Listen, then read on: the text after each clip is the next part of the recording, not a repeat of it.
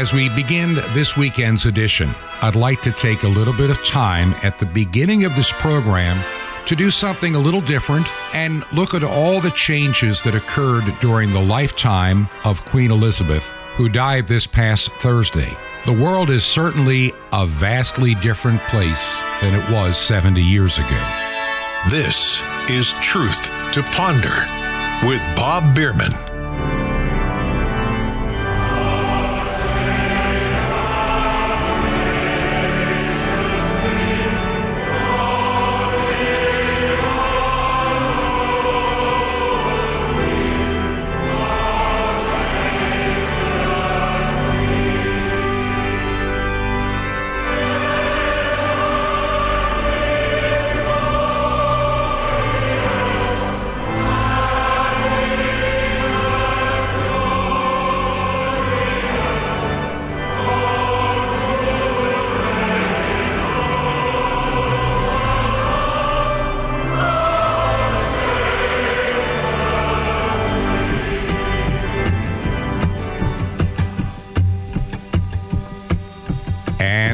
To the weekend edition of Truth to Ponder. And I'm your host, Bob Bierman.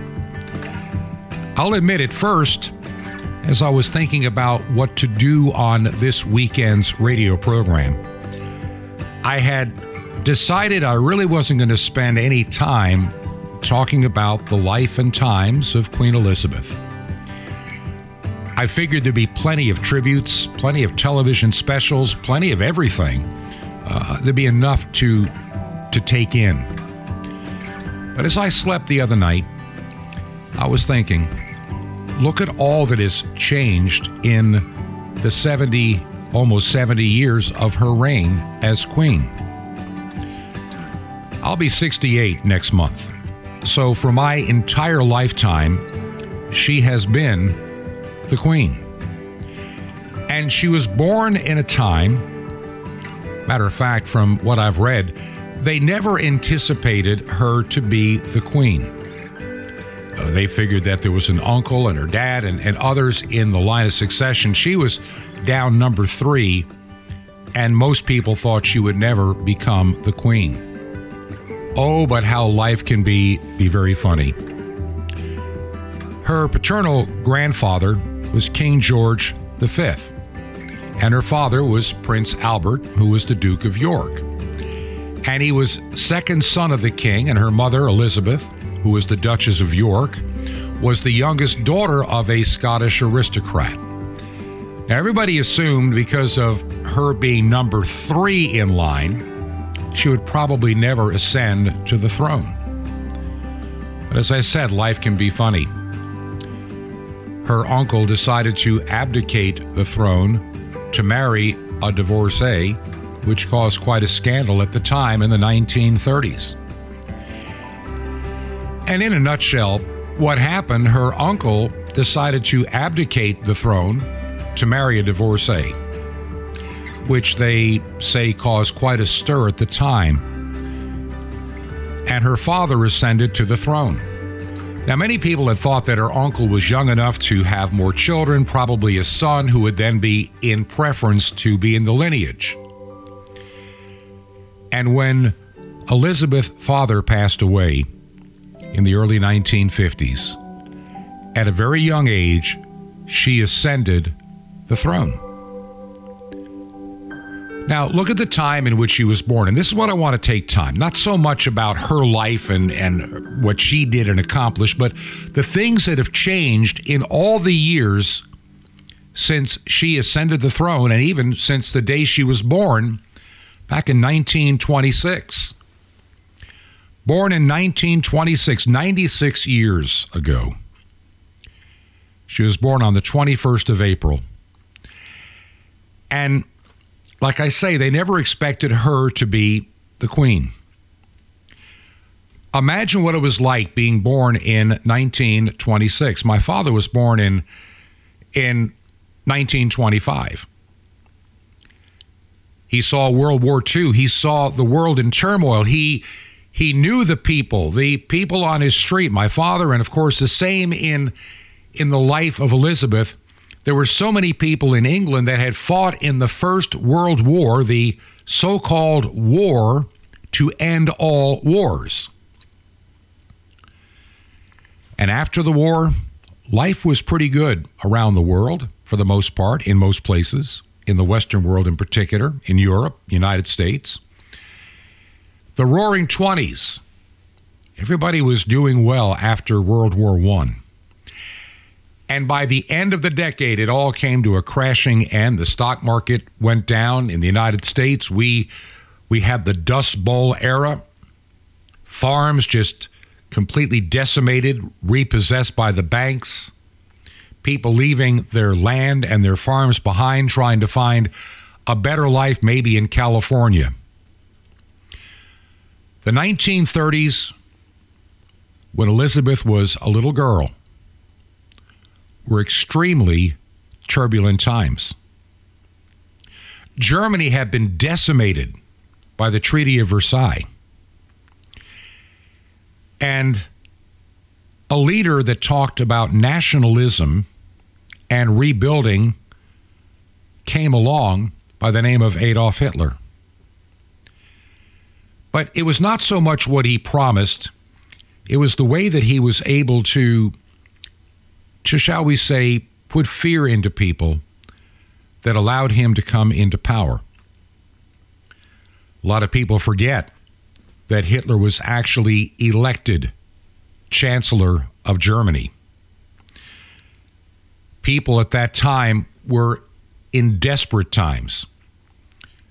The old saying, you know, a wheelbarrow full of money could barely buy you a loaf of bread. The money was that worthless. They couldn't print the money fast enough. People would burn money to keep warm, it was so worthless. The value of the paper was higher than the value of the money. And this is the world in which Adolf Hitler became Chancellor of Germany. It's the same world in which young Elizabeth was being raised. In 1939, long before the United States entered, Britain was at war with Germany. Germany had invaded Poland. And the unbelievable, the unthinkable was about to occur another world war. And we're talking like 20 some odd years after the end of the other world war that was supposed to end all wars young Elizabeth and her mother, many wanted during the Second World War, they wanted the Queen Mother and the daughter, Elizabeth, to move to Canada to be safe from the bombings of London. But Elizabeth's mom refused to leave the side of her husband, who would never leave England during that tumultuous time. And so, in spite of all the privilege of being royalty, Elizabeth had a taste of, of the dangers that this world can present.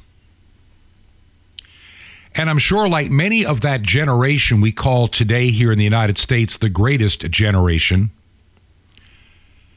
her worldview was no doubt different than most people's worldview of today would be that were born, let's say, at the beginning of her reign, or maybe in the 1960s or 70s or 1980s. When her father passed away, suddenly, at a very young age, in her 20s, Queen Elizabeth began her reign. She became the queen almost a year and a half or more before I was even born.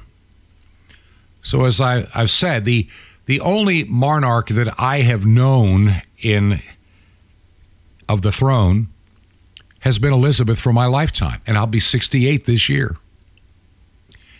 And to think she reigned nearly 70 years.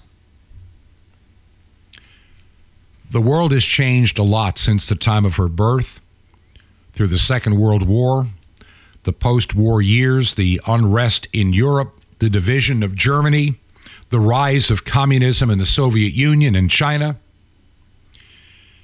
England, the British Empire, started dissolving and contracting. The old saying, the sun never sets on the British Empire, was no longer really true. Many of the colonies and places in Africa became independent nations. India, same thing. Many of the islands in the Caribbean, same thing. Though they still are considered a British protectorate, they are independent in their governance. Australia. The world has changed immensely during the time during the time of Queen Elizabeth. The changes in morals, the changes of people, the changes in the way things are done is, is so different than the time in which she was born. And amazingly, the one thing, and I'm sure you, if you followed the news at all, it's kind of strange, but I guess in the circles of royalty and what is called a constitutional monarchy, they make plans in the uh, inevitability of a, a sovereign's death. And since the beginning of her reign back in 1953, they have been preparing for the time that she would pass away. They have already been planning Operation London Bridge. And the code word London Bridge has fallen down means the Queen is dead. And now Prince Charles will ascend the throne. Now, I'm not going to get into a whole lot of my thinking, my feelings, my opinions. They don't mean anything anyway in terms of how the monarchy is, is set up and, and operates in England. A lot of people in the United States, in particular, are highly fascinated about a monarchy. I've got people that I know that are friends of mine that have always said, I prefer a monarchy in the United States. It would be a better kind of government. And I'm trying in my own mind to figure out how that could possibly be. And not to throw off on on the United Kingdom or any of its former territories like Australia, New Zealand, you name it. Being a monarchy hasn't made the United Kingdom as great as it once was. These years since World War II, in particular, have destroyed the soul of that nation, what the United Kingdom once was. Now, in the days and weeks ahead, and during this 10 day period of mourning, and then the funeral and everything else that goes with it, and ultimately down the road, the coronation, coronation of the new king you'll be seeing a lot of pomp and circumstances and precision and music and just pageantry and royalty like you have never seen before in your life. Before I did this program, I was looking for some material and I ran across a couple of videos of the coronation in 1953. And it was quite an affair. It was a sight to behold. You know, here in the United States, we, we have an inauguration around the 20th of January on the steps of the Capitol. And then there's a, you know, kind of a party all day afterward. The coronation of a monarch is quite a sight to behold. It is vastly different. One of the gifts that I received many years ago when I was ordained into the ministry was a copy of the Book of Common Prayer. This is the 1662 edition, which is still used in, in a number of churches around the world. And I'm very familiar with it and its American counterpart, the 1928 American edition of the Book of Common Prayer. But in this particular version that I, I have, I'm looking at this that was this was given to me back about 25 years ago. And it's a little, you know, small pocket size. And toward the back of the book, there are special services that were used in the Church of England, and these go back to 1662. These are called the Ascension services, and these are prayers for the monarchy, prayers for their country. And I think, in spite of all the things that have been done wrong in the United Kingdom, Great Britain, England, no nation is perfect, and they have made more than their share of mistakes, and, and, and uh, they've had their bad stories like the United States has had. It's still interesting that there was this foundation under the surface. Now, the sinful nature of man is what betrayed this biblical foundation. But you, there are all these prayers for the for the queen, and I'm looking at this one, and it said, "O Lord, our God, who upholdest and governest all things by the word of Thy power, receive our humble prayers for our sovereign Lady Elizabeth, as on this day set over us by the grace and providence." to be our queen. This is a prayer for the anniversary. Also for the Queen Mother, Philip, Duke of Edinburgh, Prince of Wales, and, and the entire royal family. And, and so you look at this, there was a biblical foundation. And over the, the generations in England with the royal family, religion was for many people a central part of their life. Now, I know that there have been excesses. I know that there has been evil. Look at the Bible. It says money is the root of all evil. Look at slavery. It was, it was really not godly men that were engaged in the slave trades. It wasn't godly men that did some of the despicable things to natives in the colonies. Yet the foundation was always there. But in these last 70 years, during the time of her reign, and this has nothing to do with her and her reign, the people's hearts in the United Kingdom, the people's hearts in Australia, the people's hearts in Canada, and all over the Western world and all over the former British Empire have become hardened toward the things of God. They have become more narcissistic. They have thrown away the bounty that God has given them, the blessings that they've been receiving for, for centuries, even though undeserved. In the 70 years that she has been on the throne before she passed away, the Church of England has walked away from Scripture from soundness. I mean, there are still a handful of people that I know that were in the Church of England. A couple still are that are people that I know that are still faithful believers. But for the most part, much of the the church has gone apostate in England. There was a time, particularly during the Second World War, as London was being bombed and and the nation was under attack and, and we nobody knew if if we would even win the war against Germany. The Allied forces, there was no guarantee. In all honesty, 1942, 1943, let's go back first to 39. 39, 40, and 41 were some dark days in England. The Prime Minister at the time, Winston Churchill, had his doubts. Yet he tried to tried to rally the British people, the entire British Empire together against this common enemy, pleading with the United States to help them in their time of need. Even when the United States entered the war in Europe in 1942, there was still never the guarantee of success. even at D Day. That was a make it or break it in 1944. And these are all the things that are a part of the childhood of Elizabeth, part of her formative years as a teenager.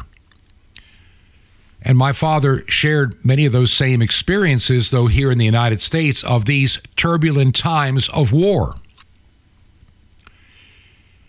During the Second World War, the British people under attack gathered in their churches to pray, to pray for God's blessing, God's deliverance, for victory over evil. And amazingly, at the end of the war, Britain, that had made it through and was on the winning side, fell away from the things of God at a pace unprecedented. The same happened across all of Europe. All of Europe became rapidly secular, mocking God, walking away from their faith. And the world changed in many ways, and I don't think for the better. You look at you look at Great Britain today.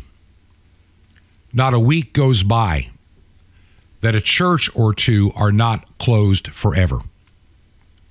Nobody goes there anymore.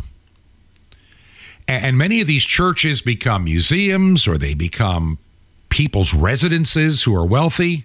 They buy these buildings and turn them into a home. Many a Methodist church in England is now a mosque because people have just walked away from the faith. And England is really, to me, the canary in, in the mine, so to speak. I, I'm going to say this, and, and I don't mean any offense to my audience, and I know that I have people in the United Kingdom that listen to this program each week. People in Australia, people in Canada, I know you listen. But God's hand of blessing is gone. God's hand of blessing is not going to hang around where it's no longer wanted. Started in the, in the late 1940s. Younger people walked away first, then middle aged, and then older, and then people less and less. They, they became more happy to spend time in England in their gardens or in their homes or forgetting the things of God and the fact that they had won the war. Moral standards, things that would have been unacceptable, unbelievable in the 1920s, 30s, 40s, and even 50s, by the 1960s and 70s were being normalized. And places like England, places even like Scotland and Ireland, over time, the foundations of faith, those foundations have crumbled. They've been destroyed. I'm trying to remember the statistic, but it's it's absolutely stunning.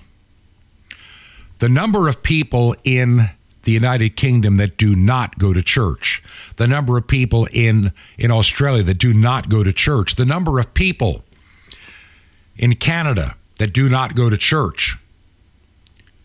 It is absolutely frightening how tiny of a population go to any kind of a church. And many that do go to a church go now to churches that have abandoned the gospel. They preach another gospel. They preach heresy, to be quite blunt, and nonsense. We are at a crossroad. And if you look over Elizabeth's life, and it's not anything that she did at all, it's the society around her the turbulence of the 60s, 70s, 80s, even the 90s. And as we got into the 2000s, how fast our morality in the Western world has declined at an accelerated rate. There's a term that pilots understand, people that skydive would understand. It's called per second per second, your speed of descent. And during the first seconds when you jump out of an airplane to to skydive, you get a certain level of speed and your speed keeps getting faster per second per second. And this is what has been happening to this world. We are coming to a time, and I'm going to use the analogy of the skydiver. We are coming to a time where we're going to be hitting the critical speed and the critical moment. If we don't pull the ripcord, it'll be everlastingly too late. And I believe we are on the threshold of this speedy decline in the Western world. The United States has picked up rapidly behind. It's moving right along at a horribly rapid pace, heading toward its own internal destruction. My, my greatest fear for people, not that I have a fear for myself, my greatest fear is we're going to get to that point Another term that pilots will use the point of no return. As a jet airliner begins to go down the runway, there is a place on that runway called the point of no return. If you go past that point, you will not be able to stop without running off the runway and having a collision. The point of no return. You either have to get airborne or you're going to have issues even on the ground, or you may never clear the obstructions ahead. We are quickly at that point. We better either pull the ripcord. We are at that point of, we're just on the verge of that point of being at no return. And I see, I see God's justice coming. Now I want to conclude this these observations with something that I think is rather important. Not a whole lot is known about Queen Elizabeth's personal beliefs, her politics. She was always very quiet about such matters. I have a friend of mine that I know primarily through social media who served as her chaplain for a number of years, her personal chaplain. He was a bishop in the Church of England. And what I've learned from him over the past couple of years, he no longer serves in that role. Apparently, and I, I know a lot of people say what she, she had some strange beliefs, but then again, we really don't know except from a handful of people that knew her well, like this bishop. And even several months before her passing, she had met with the Archbishop of Canterbury. Now, I don't necessarily agree with everything that that Archbishop of Canterbury Justin Welby stands for or thinks or believes or says or does. But he did make an interesting statement a few months ago. He said he came away thinking, now there is somebody that has no fear of death and has hope in the future and knows the rock on which she stands that gives her her strength. Now, I can't speak for what she truly believed. I don't know. None of us really will. But I would hope and pray personally that her faith was secure.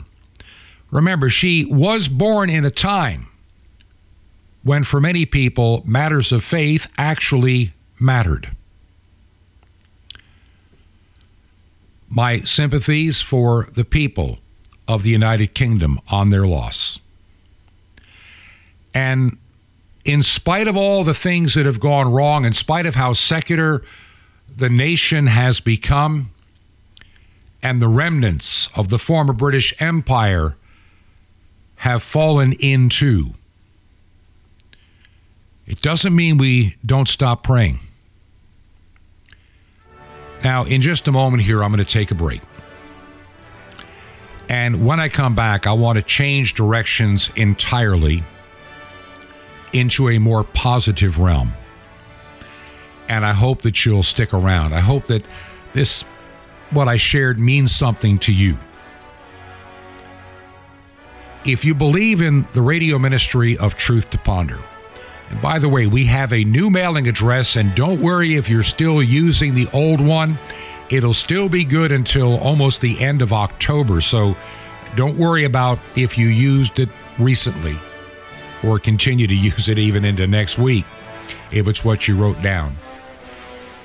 We now have a post office box in the area in which we live. It makes it a lot safer for us to have mail. And the new address is very simple. Make a check payable to Ancient Word Radio. That's Ancient Word Radio. And the mailing address now is P.O. Box 510, 510, 510. P.O. Box 510. The city is Chilhowie. Chilhowie, Virginia. Now, Chilhowie is spelled C H I L H O W I E. Chilhowie, Virginia. And the zip code in Chilhowie, Virginia is 24319. That's 24319. And we appreciate all the help and prayers that you give us to keep this radio program on the air. Like I said, when I get back, we're going to change direction a little bit. And, and I've got some things that I want to share from my heart on things that are occurring in the background, not just with the radio program, but, but in my life in general and in the work of our Lord on this earth that I think you really need to hear about. This is Truth to Ponder with Bob Bierman. The Twirling Witches coming up. Shalom Aleichem. This is the nice Jewish boy, Jonathan Cahn, your Jewish connection, bringing you the riches of your Jewish in Jesus. Now get your pen out as fast as you can so you don't miss out receiving a special free gift you're going to get and love in a moment. I was in Honduras with a mission team leading an event in the city park. There were thousands and thousands of people. At the end, we had a time of anointing and prayer. And one woman in our ministry was standing in the front. A woman came up to her, a young woman. She's crying, and Annette prays for her and, and just prays. And then, and then the, the woman, the, the young woman says, let me get it, my, my, my friend. It would turn out to be your sister. Brought her up too.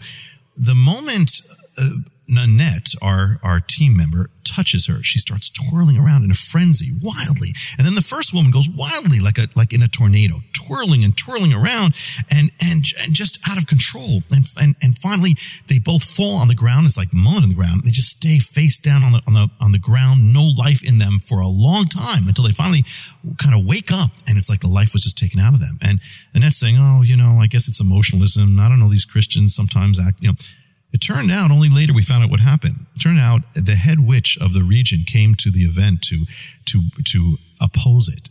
And she brought her two daughters who were also witches. And those two women who were spinning around were witches. The moment our team member touched them and then prayed, it was like the power of God came upon them and just, it just, it was like an exorcism.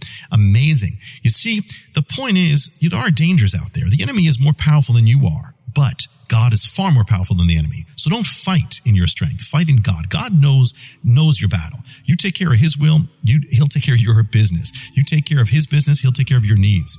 Bless and all the powers of hell, like twirling witches, will fall to the ground before you to the glory of the Lord, who is stronger than anything in the world. Now, how'd you like to receive special blessings? The incredible Mystery of the Temple Doors on CD and Sapphires, your super spiritual supplement, a free gift subscription, all free. Easy. Just remember Jesus' is real Hebrew name. That's how you get it. And you just dial it. Just call 1 800 Yeshua 1. You will be blessed, but call now. That's 1 800 Y E S H U A 1. I invite you to join me in the Great Commission to bring salvation back to the Jewish people and reach millions of unreached peoples around the world on five continents. It's amazing. Through Shortwave Radio, you can blanket the planet with salvation. Just call 1 800 Yeshua 1 that's 1 800 Y E S H U A 1. Or write me direct. It's right to the nice Jewish boy, box 1111, Lodi, L O D I, New Jersey, 07644. It's a nice Jewish boy, box 1111, Lodi, L O D I, New Jersey, 07644. Well, till next time, this is Jonathan Cahn saying, Greater is He in you than He who's in the world. Shalom Aleichem, peace be to you, my friend, in Messiah, Hasar Shalom, the Prince of Shalom.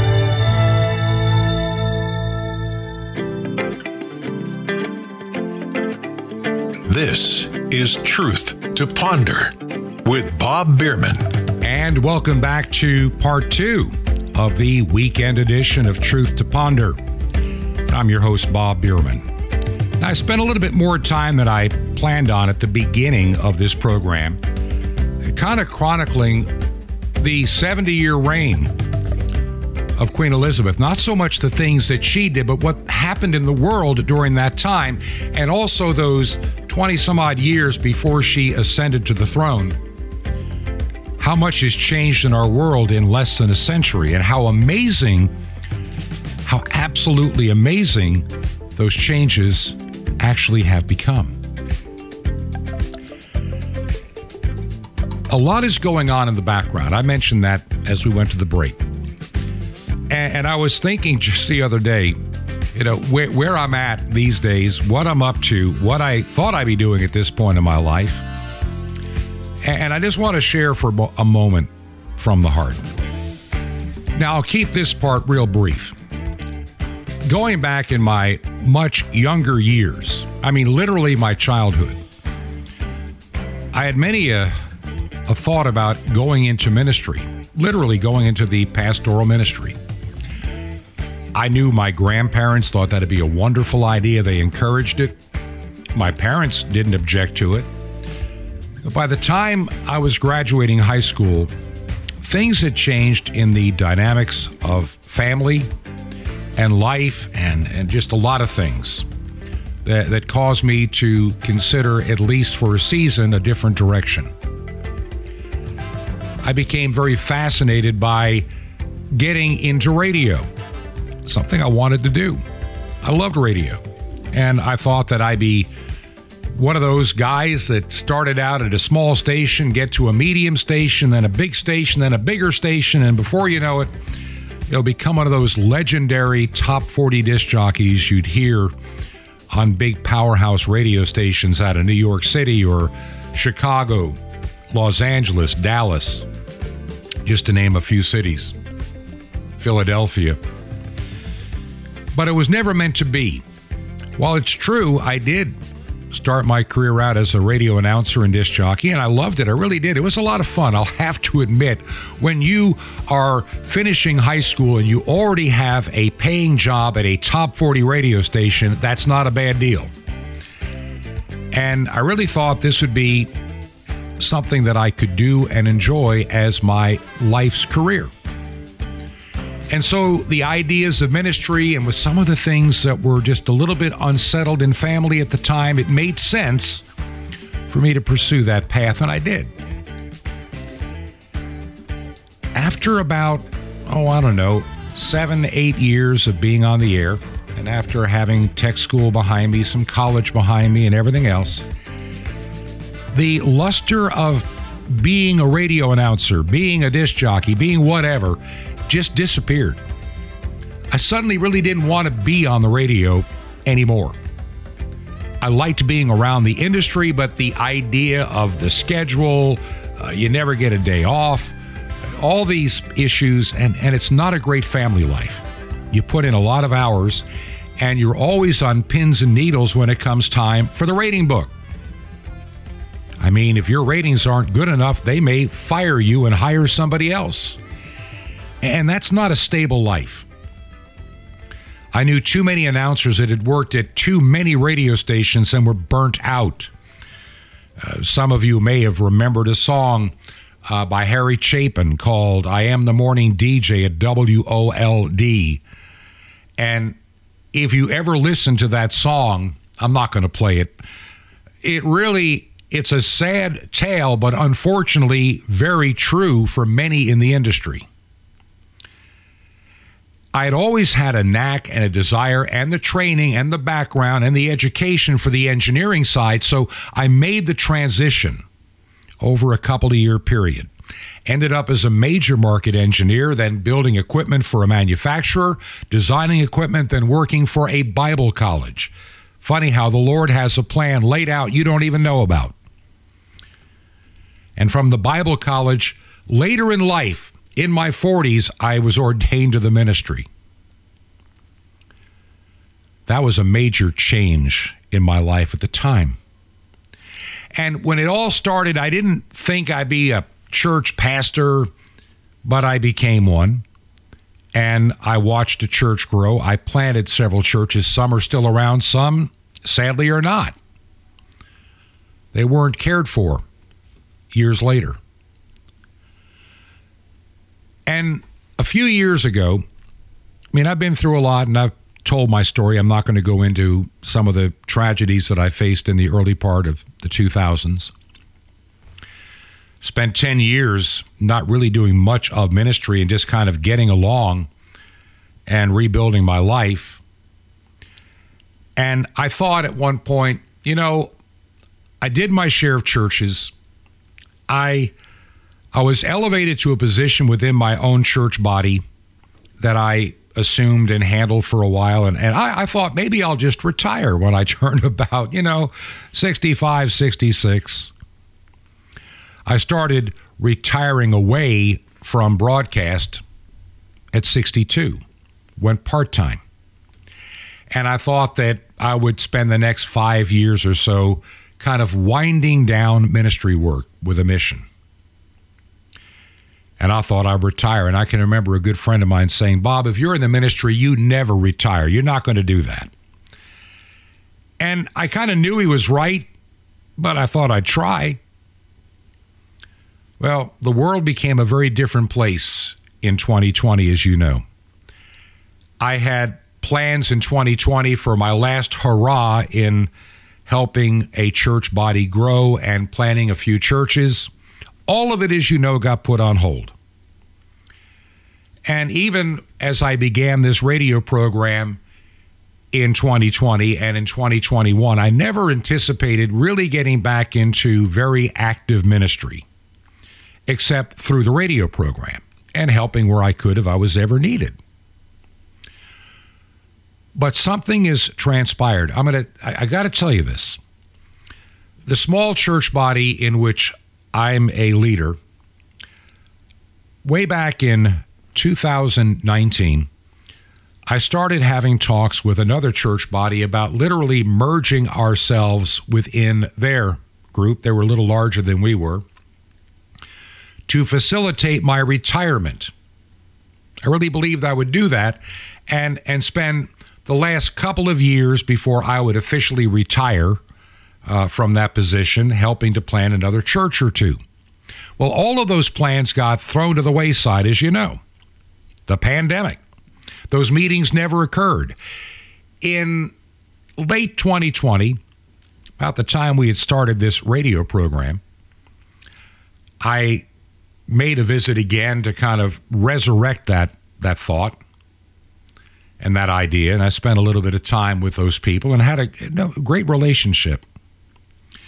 And I thought, you know, in the next couple of years, we're just going to do this gradual thing and I can move on. But the unexpected happened. And that's how God tends to work in our lives and in the things that we do. The unexpected happens. And it's been happening all of this calendar year of 2022 in the background. Now, it's not so much why we moved to Virginia, though I can see it's a part of it now we made that move just because as we get older and that time is, you know, the realization is that it'd be nice to be closer to family where we're not hours away.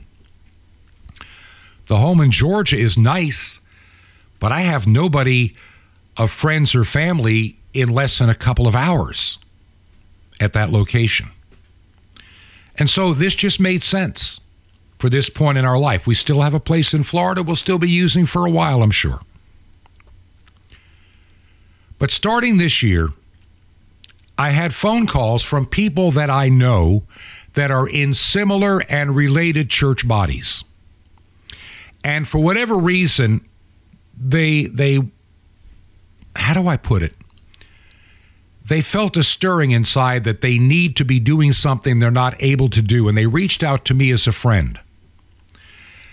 And and what has occurred over the past year and a half especially this year, are several clergy from around the United States have reached out to me to become a part of the church body that I represent. And they're all on the verge of planting churches. All of them.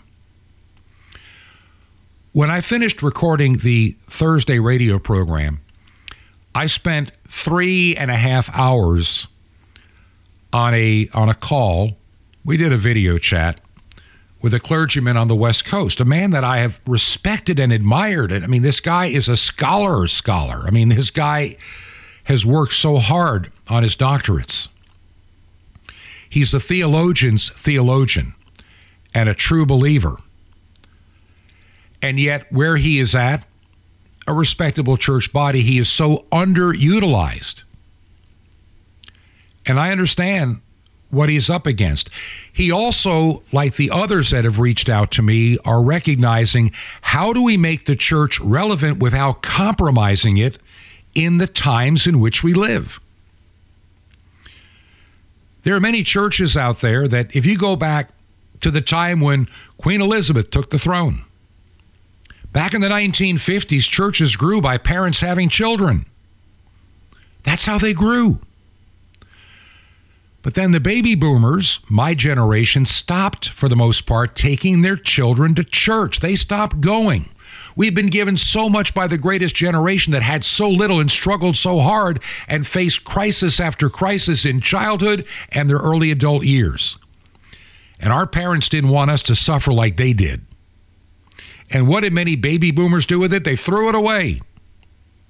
Got into idiotic politics, strangeness, worldliness, actually, some pure evil in many cases.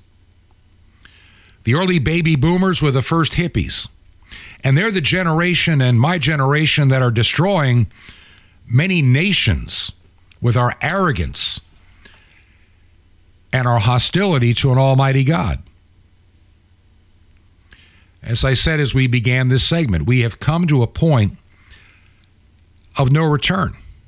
We have come to the point we need to pull the ripcord before we smash to the ground.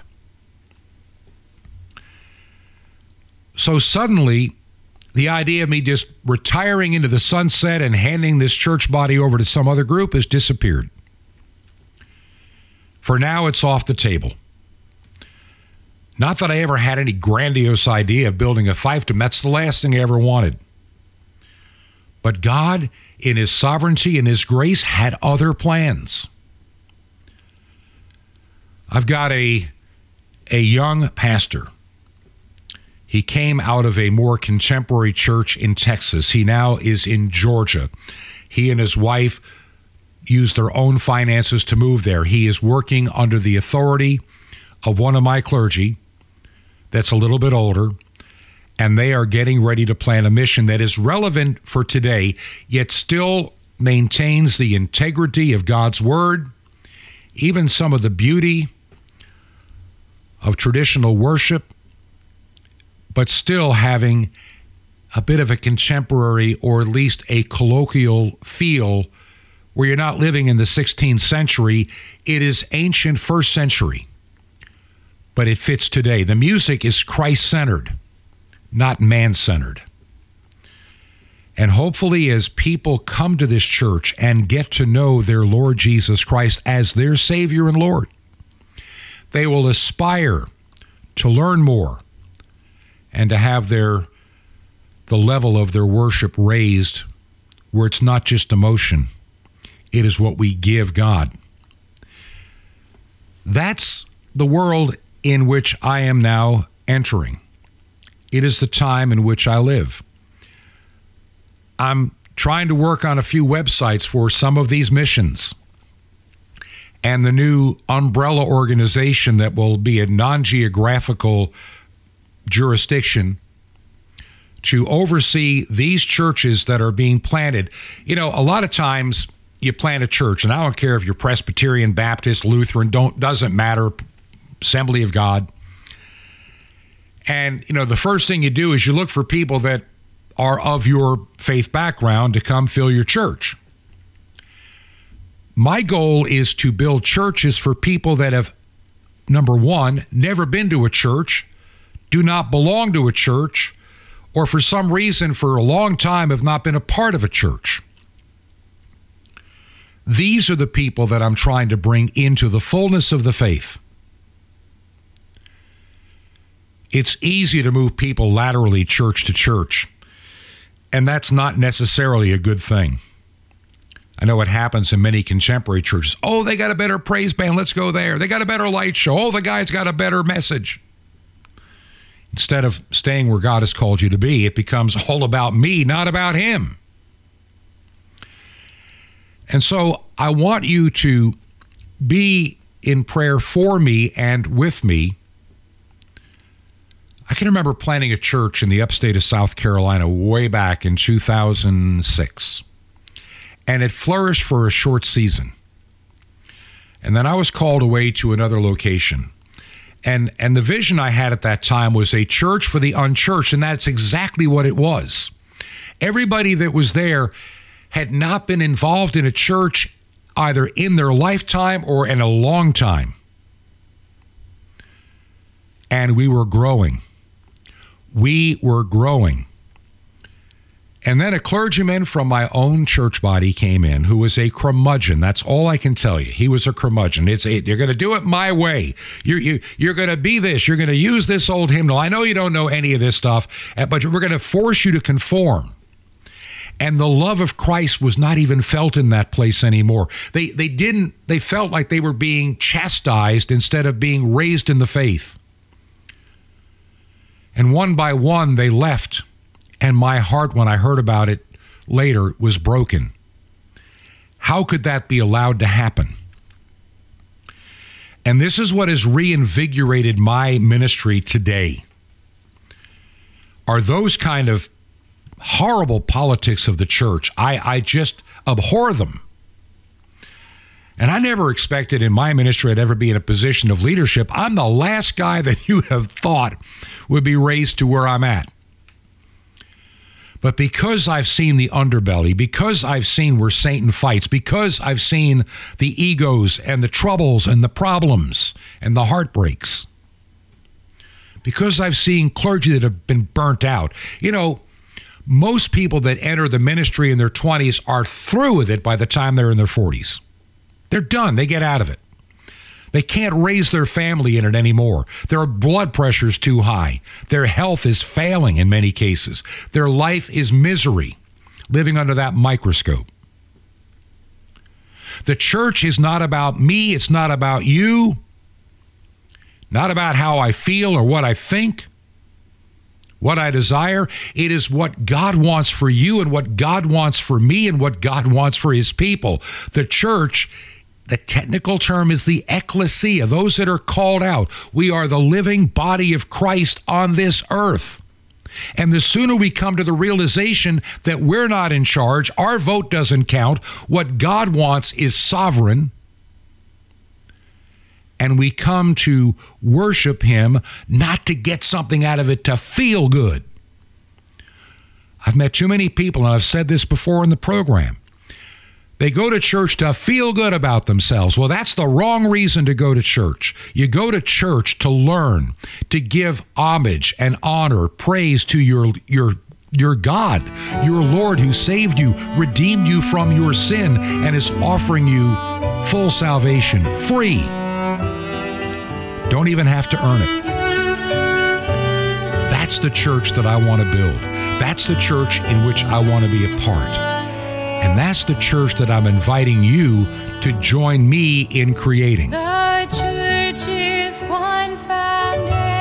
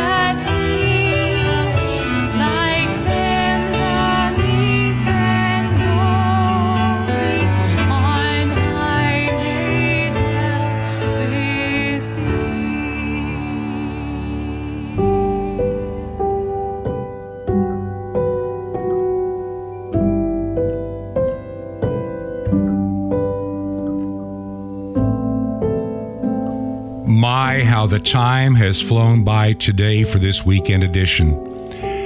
And if you stayed with me for the entire program, I thank you from the bottom of my heart.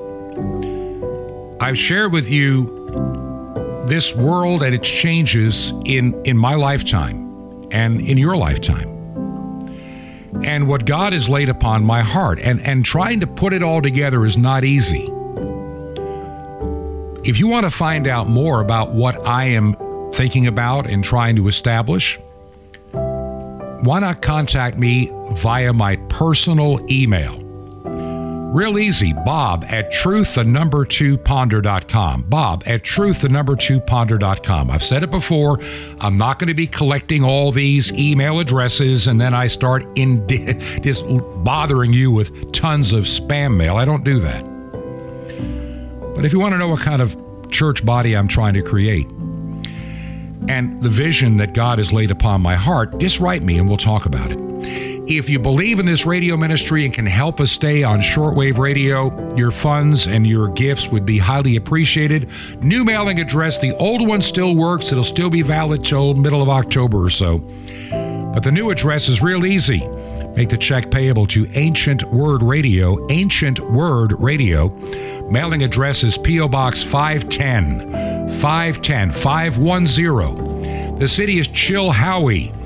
Chilhowie spelled C H I L H O W I E, Chilhowie, Virginia. And the zip code is 24319. That's 24319. And we'll be back with you again next week. May God bless. This has been Truth to Ponder with Bob Bierman. To find out more, visit our website, truth, the number two, and the word ponder.com. That's truth, the number two, ponder.com. Truth to Ponder, shining the light of truth in a darkening world.